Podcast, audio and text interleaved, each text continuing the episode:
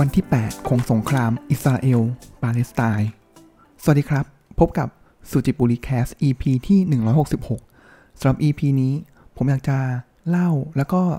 ออกความคิดเห็นนะครับ หรือแลกเปลี่ยนมุมมองเกี่ยวกับสงครามอิสราเอลแล้วก็ปาเลสไตน์ครับ ซึ่งต้องบอกว่าจริงๆแล้วผมอยากจะพูดเกี่ยวกับประเด็นนี้เนี่ยก็ตั้งแต่ประมาณ 2-3 วันที่แล้วนะครับ แต่ว่าทุก ๆ ครั้งที่พยายามจะเก็บข้อมูลนะครับ แล้วก็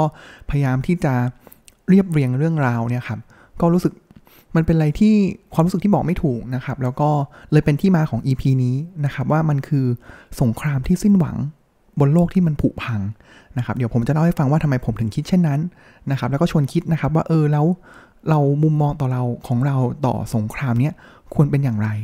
นะครับ ก็เสาร์ที่แล้วนะครับก็จะเห็นว่ามันเป็นเหตุการณ์ที่ผมว่าช็อกโลกเหตุการณ์หนึ่งเลยนะครับ ผมว่าทุกวันนี้โลกเราก็ หลายคนถ้าเกิดสับวัยรุ่นหน่อยหรือว่าหลายครั้งหน่อยก็บอกว่าโลกเราเนี่ยก็อยู่ยากมากขึ้นนะครับ ก่อนหน้านี้ก็จะมี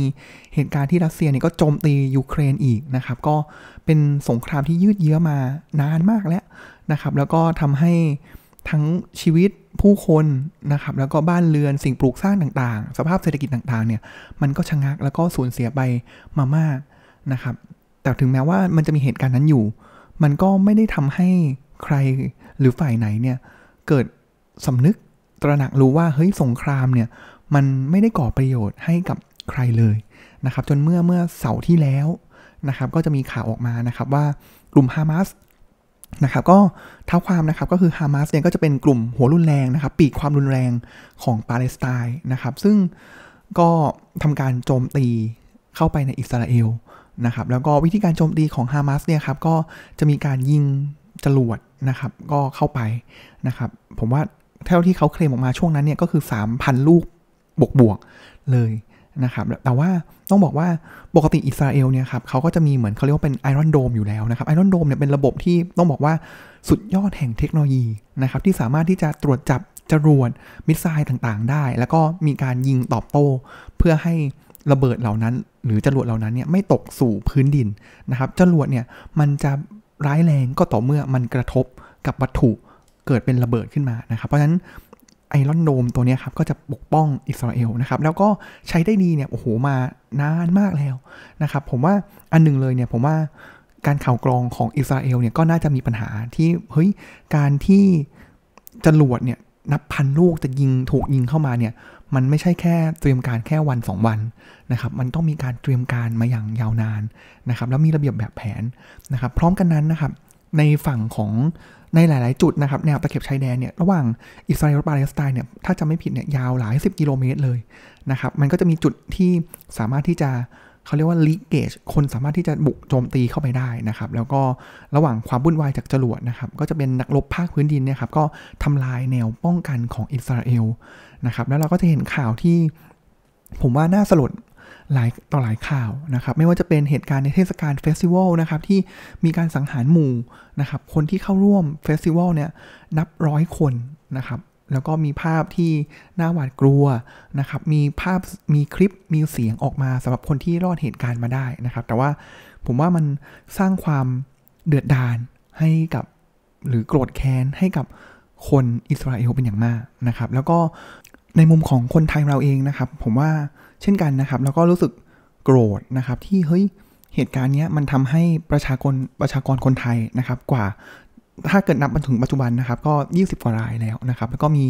ที่เสียชีวิตจากเหตุการณ์ครั้งนี้นะครับ แล้วก็มีคนอีกจำนวนหนึ่งเลยแหละ ที่ก็ถูกจับไปเป็นตัวประกันของกลุ่มฮามาสนะครับความรู้สึกของผมเองเนี่ยหลังจากที่รับข่าวผมรู้สึกโกรธนะ โกรธที่แบบเฮ้ยทำไมมันต้อง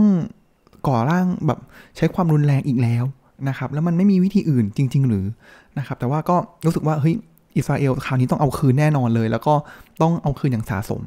นะครับ กับเหตุสิ่งที่ทำนะครับ แต่ว่าผมว่าอันนั้นก็เป็นความคิดที่ตื้นเขินนะครับ แล้วก็จริงๆแล้วมันเลยผมก็เลยนึกขึ้นได้นะครับ ว่าผมก็เลยเคยฟังประวัติของสงครามคู่นี้มาก่อนนะครับ แล้วจริง ๆแล้วเนี่ยผมว่าหลายคนก็รู้นะครับว่าชาวยิวก็ไม่ธรรมดาเหมือนกันนะครับ ซึ่งพอดแคสต์ที่ผมฟังนะครับ ก็คือจะเป็น The Standard นะครับ ที่พี่วิทย์สิทธิเวคีแล้วก็คุณเคนนะครับ ก็จะมาพูดเกี่ยวกับเรื่องอิสราเอลนะครับ แล้วก็จะมี Well History นะครับ ที่ก็มีเล่าเลยนะครับ ผมว่า Well History เนี่ยเพิ่งพูดเกี่ยวกับเรื่องนี้ประมาณไม่ถึงเดือนก่อนหน้านี้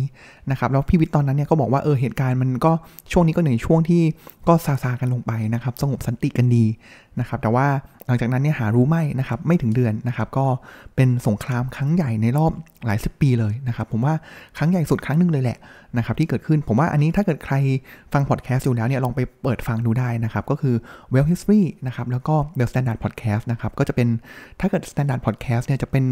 หัวข้อ global economic background นะครับมีการพูดถึงอิสราเอลเนี่ยสตอน ผมว่าปูพื้นได้ดีมากนะครับ แต่สำหรับผมแล้วเนี่ยก็ make story short นะครับ พูดง่ายๆสั้นๆนะครับ ก็คืออยากสรุปให้ฟังนะครับ ถ้าเกิดเราเข้าใจปมนี้แล้วเนี่ยครับ ผมว่า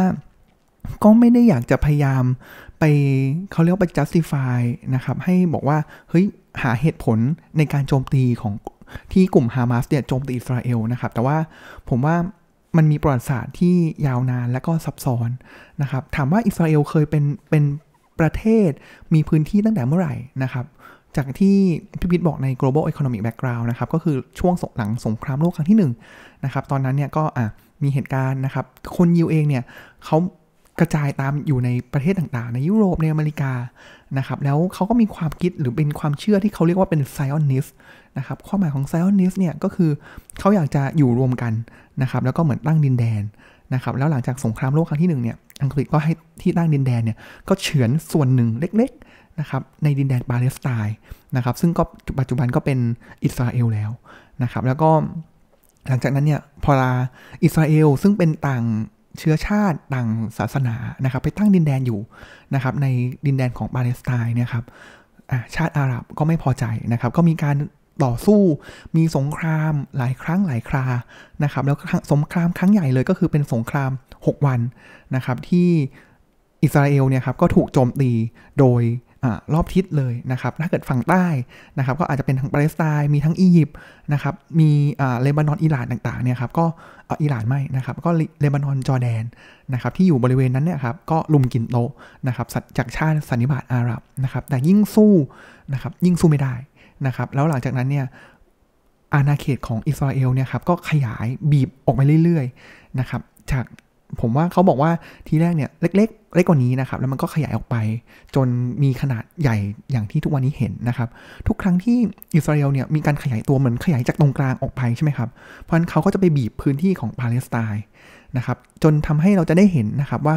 แผนที่ของปาเลสไตน์ในปัจจุบันเนี่ยจะมีอยู่ 2 ส่วน ผมให้นึกภาพว่าอิสราเอลเนี่ยเหมือนเป็นรูปหยดน้ำนะครับอมองเป็นหยดน้ำแล้วกันนะครับ หรืออประมาณนั้นนะครับเป็นเพชรหรือหยดน้ำนะครับที่คาบสมุทรไซนายนะครับฝั่งตะวันตกเนี่ยก็จะติดอยู่กับทะเลเมดิเตอร์เรเนียนนะครับที่เหลือก็จะล้อมรอบด้านใต้เป็นอียิปต์ส่วนด้านขวานะครับก็เป็นประเทศจอร์แดนนะครับด้านบนบนนะครับบนเลยก็เลบานอนนะครับแล้วก็ถ้าเกิดเป็นตะวันออกเฉียงเหนือเนี่ยก็จะเป็นประเทศซีเรียนะครับกลุ่มเหล่านี้แหละที่รุมกินโต๊ะ อิสราเอลแล้วหลังจากนั้นอิสราเอลก็ขยายพื้นที่ออกไปเรื่อยๆเรื่อยๆนะครับแล้วก็บีบพื้นที่ของปาเลสไตน์นะครับจนทำให้ประเทศปาเลสไตน์ของปาเลสไตน์นะครับ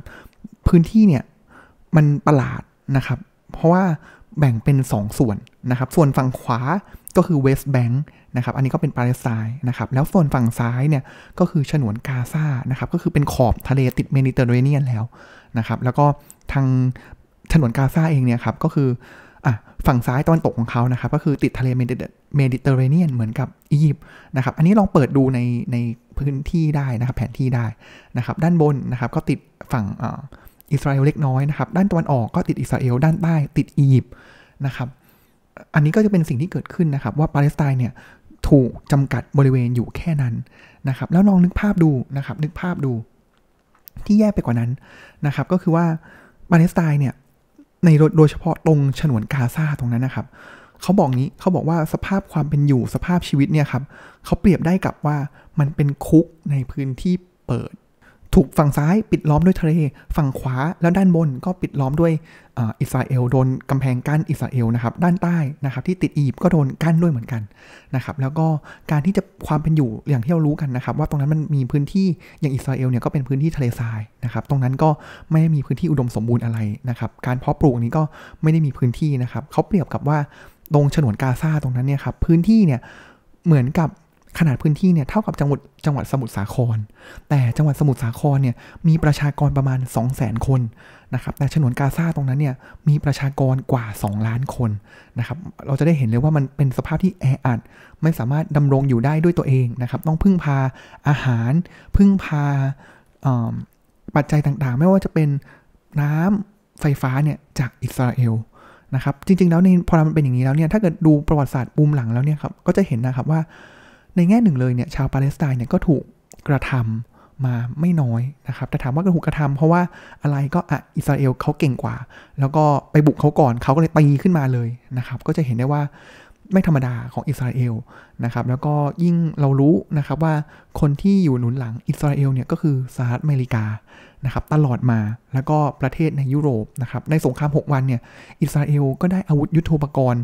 แบบต้องบอกว่า unlimited นะครับจากอเมริกานะครับ แต่ว่าก็ต้องลืมนะครับว่าอิสราเอลเป็นประเทศที่ฉลาดคนนี่ฉลาดแล้วเก่งแบบ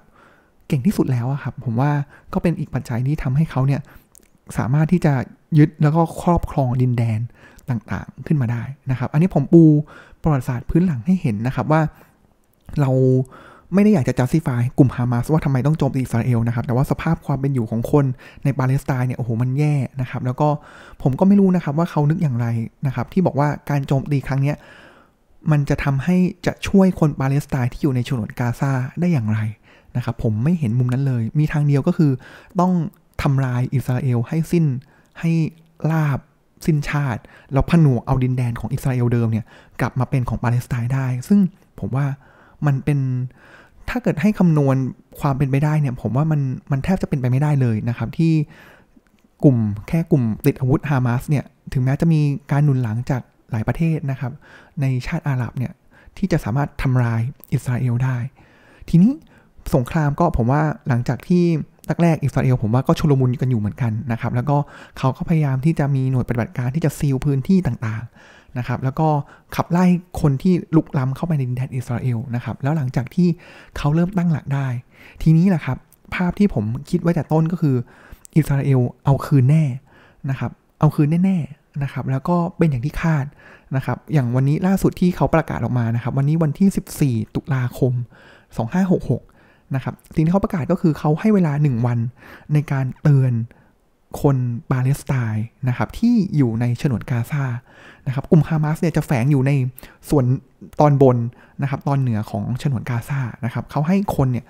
นับแสนนับล้านคนนะครับอพยพลงมาทางใต้ ให้ไปไปกระจุกกันทางตอนใต้ของอดินแดนฉนวนกาซาแล้วอิสราเอลก็จะเขาบอกเลยว่าเขาจะกำจัดกลุ่มฮามาสให้สิ้นซากนะครับ เพราะมันก็เป็นหอกข้างแคร่อิสราเอลเนี่ยโอ้โหมาตลอดนะครับ แล้วนี่ก็โจมตีเขาโดยที่ไม่ได้บอกก่อนด้วยนะครับ ก็เราก็เห็นนะครับว่ามันก็คือการแก้แค้นนะครับ แก้แค้นให้กับคนที่สูญเสียไปนะครับ ผมว่าอิสราเอลก็สูญเสียไปมากมายนะครับ ผมว่ามากที่สุดครั้งหนึ่งเลยแหละ ที่อิสราเอลเนี่ยสูญเสียมานะครับ ผมว่าก็หลายพันคนแล้วนะครับ ที่แล้ว ก็ไม่ได้มีการแจ้งเตือนกันมาก่อนนะครับ คนที่ไม่รู้อิโนอิเนเนี่ยก็ต้องอยู่ในภาวะสงครามนะครับ ทีนี้เราก็เห็นแล้วนะครับว่าต่างฝ่ายเนี่ยต่างก็มีเหตุผลนะครับในการที่จะกระทำความรุนแรงนะครับ แต่ว่าอันนึงเลยเนี่ยครับผมภาพหนึ่งที่ผมฉุกคิดนะครับ แล้วก็กระตุกให้ผมกลับมามีสติคิดอีกทีหนึ่งนะครับว่าเฮ้ยถึงแม้ว่ากลุ่มฮามาสเนี่ยครับจะโจมตีอิสราเอล ก็จะมีคนปาเลสไตน์กลุ่มนึงนี่แหละนะครับที่ออกมาแบบดีใจสะใจนะครับที่เห็นความสูญเสียของอิสราเอล เห็นความสูญเสียของชนชาติที่ตนเองเนี่ยเกลียดชัง แต่ในขณะเดียวกันครับ คนปาเลสไตน์ก็ไม่ใช่ว่าทุกคนจะเห็นด้วยหมด ผมเห็นว่ามีคนที่กลัวนะครับ แล้วเขาก็ต้องกลับไปอยู่ในพื้นที่ของตัวเอง กลัวภัยสงครามนะครับ แล้วก็รู้สึกว่าไม่ปลอดภัยแล้ว นะครับอีกมากมายมหาศาลนับล้านคนนะครับที่ต้องเป็นผลพวงจากการตัดสินใจอันรุนแรงของกลุ่มฮามาสนะครับผมว่าเชกเช่นเดียวกันครับ ผมว่าคนอิสราเอลหรือชาวยิวเนี่ยก็ไม่ใช่ทั้งร้อยคนที่อยากจะเอาคืนกลุ่มฮามาสนะครับมันก็จะมี อิสราเอลบางกลุ่มที่เป็นออร์โธดอกซ์เองนะครับที่อาจจะเป็นไม่ได้เห็นด้วยกับวิธีการแบบนี้นะครับหรือคุณอิสราเอลหลายคนนะครับที่บอกว่าเออก็ไม่ได้เห็นด้วยว่าเราต้องไปโจมตีเขาแบบนี้นะครับเราก็จะเห็นอยู่ว่าในความสะใจในเหตุผลที่หลายคนเนี่ยต่างฝ่ายเนี่ยต่างออกมาใช้ในการอ้างอิงในการที่จะสร้างความรุนแรงเนี่ยมันมันก็ยังมีคนหนึ่งนะที่อีกกลุ่มหนึ่งของคนกลุ่มนั้นนะครับที่ก็ออกมาบอกว่าเฮ้ยมัน การสงครามไม่ได้ช่วยอะไรนะครับ ทีนี้สิ่งที่ผมอยากชวนคุยไปมากกว่านี้นะครับ ก็คือว่า เออ เราเห็นเหตุผลแล้วนะ ว่าแต่ละคนทำไมต้องทำในสิ่งที่เขาต้องทำนะครับ มันมีความซับซ้อนมันมีความโกรธมันมีอะไรต่างๆ มากมายนะครับ แต่ว่าแค่อยากชวนคิดนะครับว่าเราถอยออกมานิดนึงได้ไหมนะครับ ถอยออกมานะครับ แล้วมองโลกทั้งใบเนี่ยครับ เราเราเห็นนะครับว่าตอนนี้โลกเราเนี่ยประสบกับ ปัญหาอะไรต่างๆเนี่ยมากมายเลยนะครับ คือไม่จำเป็นต้องมีสงครามเนี่ย เดี๋ยวอีกไม่นานเราก็จะใช้ชีวิตยากลำบากจากอะไรล่ะ จาก global warming นะครับ ตอนนี้เปลี่ยนเป็น global boiling แล้วนะครับ เรามีสภาพชีวิตความเป็นอยู่ สภาพภูมิอากาศที่มันย่ำแย่ คือแค่นี้ชีวิตมันก็ลำบากมากมาอยู่แล้วนะครับ แล้วเราเราจะมาตีกันไปเพื่ออะไร ถอยออกมาอีกครับ เราเป็นแค่ดาวเคราะห์ ดวงหนึ่งนะครับในระบบสุริยะจักรวาลแห่งนี้นะครับ ที่มันมันเหมือนเป็นแค่ฝุ่นผงเล็กๆ ในจักรวาลอันกว้างใหญ่ไพศาลนะครับ มนุษย์เราก็เป็นแค่แบบเศษธุลีเล็กๆ ของจักรวาลอันกว้างใหญ่ไพศาลนะครับ แล้วเราจะแสดงความยิ่งใหญ่ แสดงความศรัทธาความเชื่อการเอาชนะกันเนี่ยไปเพื่ออะไร พอเรามองอย่างนี้แล้วเนี่ยผมรู้สึกว่า เออ มันมันไร้เหตุผลสิ้นดี มนุษย์เราใช้เรื่องราวใช้ความเชื่อนะครับตามที่ในหนังสือเซเปียนบอกนะครับบอกว่าเออการที่เราขับเคลื่อนสังคมให้เข้มแข็งได้เนี่ยครับเราใช้ความเชื่อนะครับเรื่องรัฐชาติต่างๆเนี่ยมาเป็นตัวผลักดัน แต่ในขณะเดียวกันนะครับสิ่งเหล่านี้แหละมันก็เหมือนเป็นดาบสองคมนะครับที่กลับมาทิ่มแทงเราโดยที่ไม่มีเหมือนไม่ได้มีประโยชน์ ถามว่าถ้าเกิดฮามาสชนะอิสราเอลได้ เอาเยรูซาเล็มคืนได้ หรือฟื้นจังหวัดจักรวรรดิออตโตมันได้ แล้วแล้วยังไงต่อนะครับ มันจะทำให้ผู้นำถูกสักการะว่าเป็นคนที่ยิ่งใหญ่จริง ๆ หรือนะครับหรือว่าอิสราเอลสามารถที่จะปราบปรามกลุ่มฮามาสได้นะครับให้สิ้นซากถามว่าเขาภูมิใจขนาดนั้นเลยหรือนะครับแล้วมันจะเป็นจุดที่ทำให้ประชาชน ประชากรของอิสราเอลเองเนี่ยมีชีวิตอย่างมีความสุขนะครับไม่ต้องหวาดผวากับภัยสงครามได้จริง ๆ หรือนะครับ คำตอบเลยก็คือไม่มันไม่เลยนะครับ ทั้งไม่ว่าจะใครนะครับ สงครามไม่เคยได้ให้ใครได้ประโยชน์ ยกเว้นคนที่เป็นพ่อค้าวุธนะครับ หรือเป็นกลุ่มคนชนชั้นนำนะครับ แต่ประชาชนส่วนใหญ่เนี่ยกลับไม่ได้ประโยชน์เลย งบประมาณที่ควรจะเอามาพัฒนาชีวิตความเป็นอยู่กลับกลายเป็นต้องเอามาซื้ออาวุธนะครับ พัฒนาสิ่งเหล่านี้ซึ่งมันก็ไม่มีประโยชน์นะครับ เลยรู้สึกว่ามันเลยเป็นชื่อตอนของ EP นี้นะครับว่า เออ มันเป็นสงครามที่แห่งความสิ้นหวังนะ แต่เรา มันเป็นความสิ้นหวังที่อยู่บนโลกที่กำลังผุพังด้วยตัวมันเองอยู่แล้วนะครับ ก็สำหรับใครที่เห็นด้วยกับอิสราเอลหรือว่าเห็นด้วยกับกลุ่มฮามาสนะครับ อยากให้ลองกลับมาฉุกคิดถอยตัวเองออกมานะครับ แล้วก็อาจจะมองย้อนไปในประวัติศาสตร์นะครับว่า เอ้ย เราอย่าตกเป็นเหยื่อ ไม่ว่าจะเป็นตกเป็นเหยื่อของกลุ่มฮามาส ตกเป็นเหยื่อของกลุ่ม คนอิสราเอล เพราะต่างฝ่ายมันมีประวัติศาสตร์ที่มันซับซ้อนนะครับ แต่ว่าความซับซ้อนเนี่ยมันก็เกิดจากความเชื่อนะครับที่ก็ไม่รู้ว่าเชื่อไปแล้วเนี่ยมันจะทำให้ชีวิตเราเนี่ยมันดีขึ้นหรือไม่อย่างไรนะครับ ชวนถอยออกมานะครับ แล้วมองมองภาพใหญ่มองภาพรวมของโลกใบนี้นะครับ แล้วเราเอาสภาพกำลังความคิดนะครับอะไรทรัพยากรต่างๆเนี่ยมาใช้ในทางที่เกิดประโยชน์ต่อโลกใบนี้ แค่นี้ผมว่า โลกเราก็ผุพังมากพออยู่แล้วนะครับ อย่าให้เราเนี่ยเหมือนใส่ตัวเร่งให้โลกนี้มันผุพังไปมากกว่าเดิมเลยนะครับ ก็เป็นตอนที่อาจจะมีอีโมชันไปบ้างนะครับ แต่ผมว่าอยากชวนคิดจริง ๆ ครับว่าจริง ๆ แล้วเนี่ย